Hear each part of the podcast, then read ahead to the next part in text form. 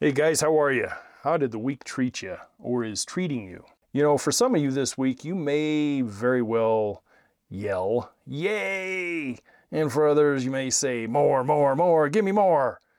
That's because I'm trying something a little different this week and I'm keeping this video and podcast just a little bit shorter. In this podcast, we are discussing the three levels of landscape lighting. This way, you might be able to make a more informed decision on a landscape lighting project you might be considering. So, with that said, let's roll this out and get her done, shall we?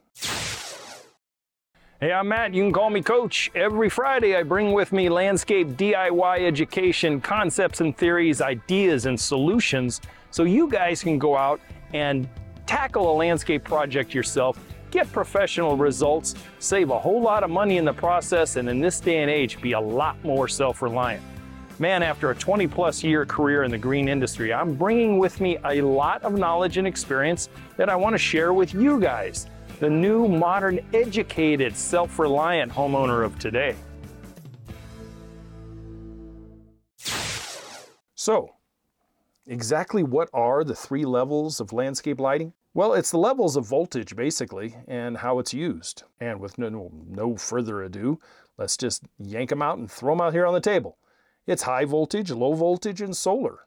Very simple. So, which one might be right for you? Well, in my humble experience, it depends on what your particular needs are when it comes to illumination of something. Let's look at each one in a kind of a pros and con type of approach and see what might be best for you guys.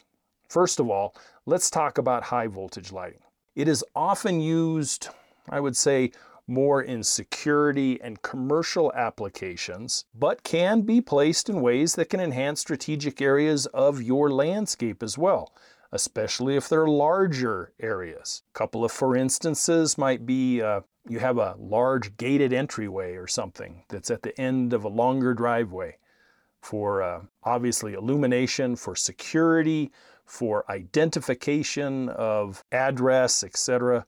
A lot of people use high voltage out there as far as uh, getting in and out of a dark rural setting and the gated entry is very much lit up. Another one might be house corners for like long distance illumination, long distance throw of light for security purposes.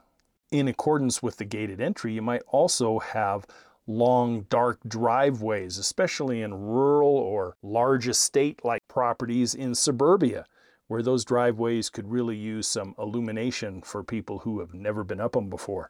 Or, you know, because maybe you have inclement weather, you have family visiting, you have snow, ice, that kind of stuff to keep you on the roadway, that kind of thing. And there are the high voltage motion sensor style for security, yes, also used for uh, uh, repelling animal life like deer and, and other critters that are kind of light sensitive that'll scare them off most of the time, and mostly commercial applications. Commercial applications for landscape grounds, warehouse, exterior security, parking lots, etc. We're all very common with. We're all very knowledgeable on where that has been before. It's not really very common in the standard residential landscape lighting application where the goal is ambiance and not necessarily security. However, like I've done in other episodes, ambiance and security can kind of go hand in hand. It's just not the same amount of lumens that you're throwing out there.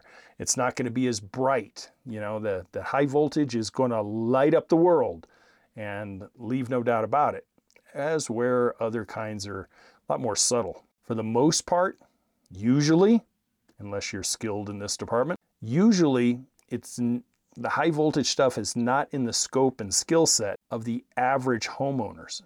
And they usually have to enlist uh, the help of electricians to complete the projects.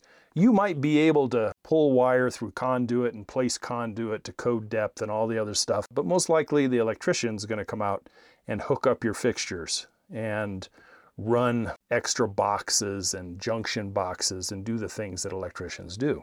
So, the other thing that you might have to do is you might have to pull permits depending on what some of the codes are in your area. So, be aware of that. All right, our next one is obviously vol- low voltage lighting. This often I don't know. This often is the thought of as the gold standard of residential lighting because it's so versatile, it's safe. A DIYer can do it very easily. Uh, it is efficient too. It's efficient in its use of electricity. So it's it's kind of green minded, I guess. Nowadays, a 100 watt bulb can run, shoot, 8 to 10 to 12 low voltage LED landscape light bulbs now. So, you know, it's it's much more much more versatile, much more diversified than it used to be. You know, fixtures, the fixtures are widely available and they satisfy most any taste and budget. It's safe to work with from the transformer to the cabling to uh, hooking up and mounting and placing of the fixtures. It's all very DIY friendly. It really is. It is, how should I say this? It is slightly less expensive than the high volt and slightly more than the solar version of which level you want to go with. But the longevity is there. The longevity of landscape LED bulbs, the fixtures themselves, the cabling, when done correctly, these things will last for many, many, many years. Where sometimes the, the old incandescent bulbs, both high voltage and low voltage, yeah, I mean, their hours were somewhat limited, and generally in outdoor applications, two years or less. And I've had LED bulbs in landscape fixtures. Shoot, when we when we left Weed Patch Ranch, that thing still had the same bulbs going than it did when I put them in. So five six years and they were still cranking. Not too bad, huh? So what is the downside then? What could be the downside? Um, I would say it's one for the. I'm speaking strictly to the DIYer. It's the time of installation. If you didn't do it from the very get go and you're adding this element to your landscape, then it's going to require a little more, uh, little more effort on your part. You're going to have to make way through some, maybe some existing beds and uh, tunneling under walkways and running cable and, and hooking up transformers and stuff. It, it's probably just the time effort of doing it, the physical labor that goes goes along with it. I guess you could call it a downside, but I mean, tell me what landscape project doesn't have a little effort that goes along with it? You know, you just can't snap your fingers unless you go hire somebody, you know, plain and simple. Now, in comparison to solar, the cost, the cost can be up there a little bit, at least a little ways, you know, especially if you go big. If you have a big yard that you're trying to illuminate and decorate, uh, between the cost of fixtures, Lord knows copper wire.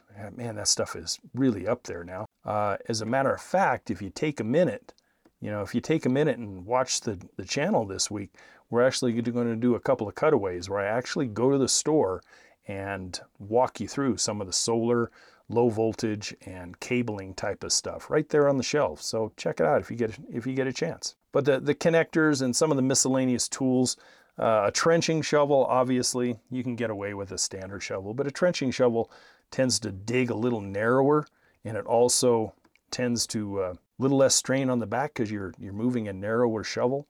So you have that. You've got wire strippers.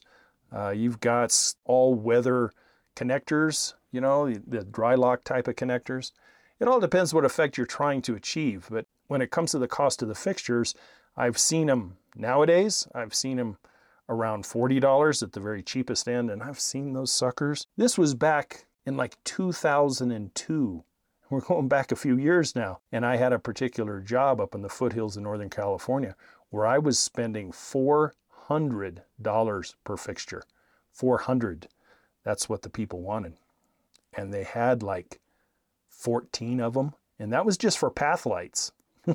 yeah, just for path lights. So the cost can be up there a little ways. But uh, hey, if you go over to the Amazon store, I've taken some of the more high quality type of fixtures and transformers and cabling and that kind of stuff. And if you'd like to help an old man out, hey, check them out. See what you think. All right, moving on. Let's talk about the solar lights.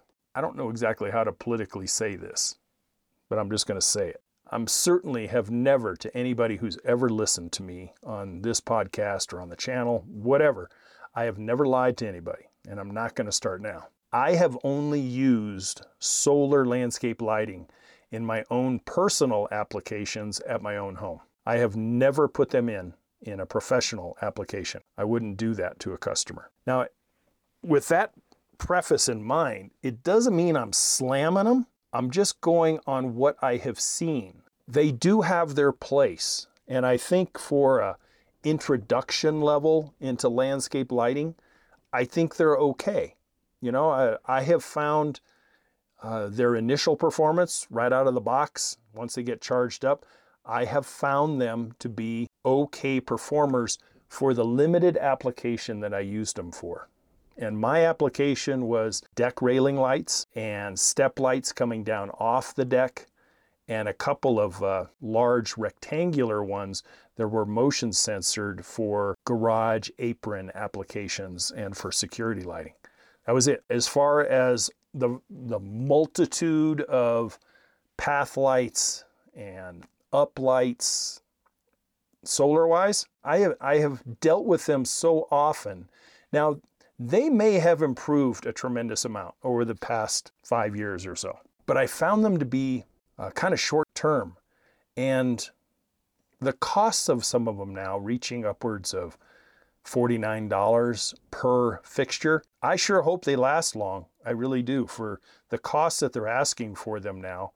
But what I did find with the ones that I had is I, if you haven't listened to me long enough, I'm kind of a OCD guy when it comes to a lot of the things that I have.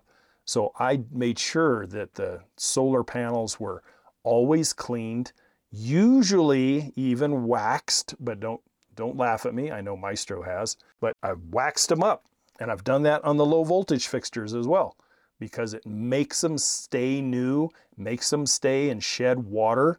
Uh, I did not have them exposed, these particular fixtures. I did not have them exposed to hard water spot, just rainwater. So uh, they were okay when we left Weed Patch. They they were still working. They were they were okay. But uh, as far as longevity, I'd say if they were fully charged, they'd come on at dusk, and I would say six hours, maybe six hours, and they were starting to dim, and those were brand new. And within two years, they were still working, but I would say that uh, that was cut by 50%. So they are an option for DIYers to kind of like experiment and learn uh, various applications of landscape lighting. You have to place them so that they provide the illumination that you want and yet are in a position to be charged throughout the day. And sometimes, like if you're doing uplighting for a fancy tree or a, some type of landscape focal point that you have, and yet it has to get underneath the element to be illuminated. And getting underneath probably cuts down a lot on the charging time. So it's kind of a push me, pull you type of thing. You can get it illuminated, but are you going to get it charged enough? And as far as the pathway lights, you have to set your expectations and know that the amount of light, the amount of lumens that these things throw off are far less than what low voltage is. Most of the time when I was doing pathway lights or up lights on trees and other things, water features, uh, I knew that I would get a bulb that would throw a certain amount of wattage on it so that it looked tasteful and it didn't look like the Las Vegas Strip in any way. So with the solar lights, you may only have on some of them, you may only have like two watts, maybe a watt of light that comes off of that. And so it's almost, you know, some of them it's almost decorative rather than functional. But you be the judge if you go out and look at them. I recently spent some time with some friends, and they live in a place that gets a tremendous amount of sun.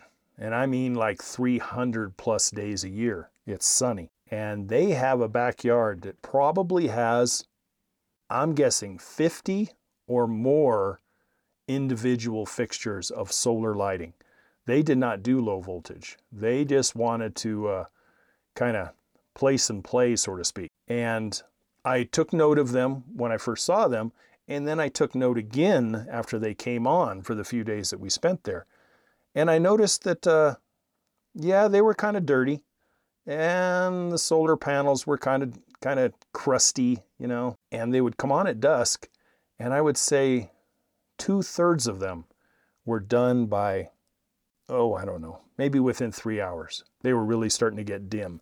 Dim to the point that the, the function was not there anymore. You could see that there was a light, but it was so dim that it was kind of ineffective. But holy cow, quite a quite an investment. I would say, I don't know, if I was guessing just in fixtures, I would probably say $2,000, maybe $2,500. Well, there you go. The three levels of landscape lighting. It is a luxury element in the landscape depending on how you want to use it. I used it for two reasons. I used it for ambiance, I also used it for security. And I did a great video and a podcast on just that landscaping for security. And you might want to check that out. I hope I shed a little light on anything here that would be new for you. I hope you got something from it. I really do. And if you have any questions, you can feel feel free to shoot me an email or drop a comment on the YouTube channel. I would greatly appreciate it. Hey, if you get some time, go over to the Amazon store. I would appreciate it. The website is always there for the book and the course and for the 15 step DIY checklist. And we have a new checklist for maintenance over there that is free. I always want to give you something that you can take away where you didn't have to go into the wallet. So check it out. Hey guys, as always, to your landscape success, sure been a blast being with you this week. I will see you next week as always.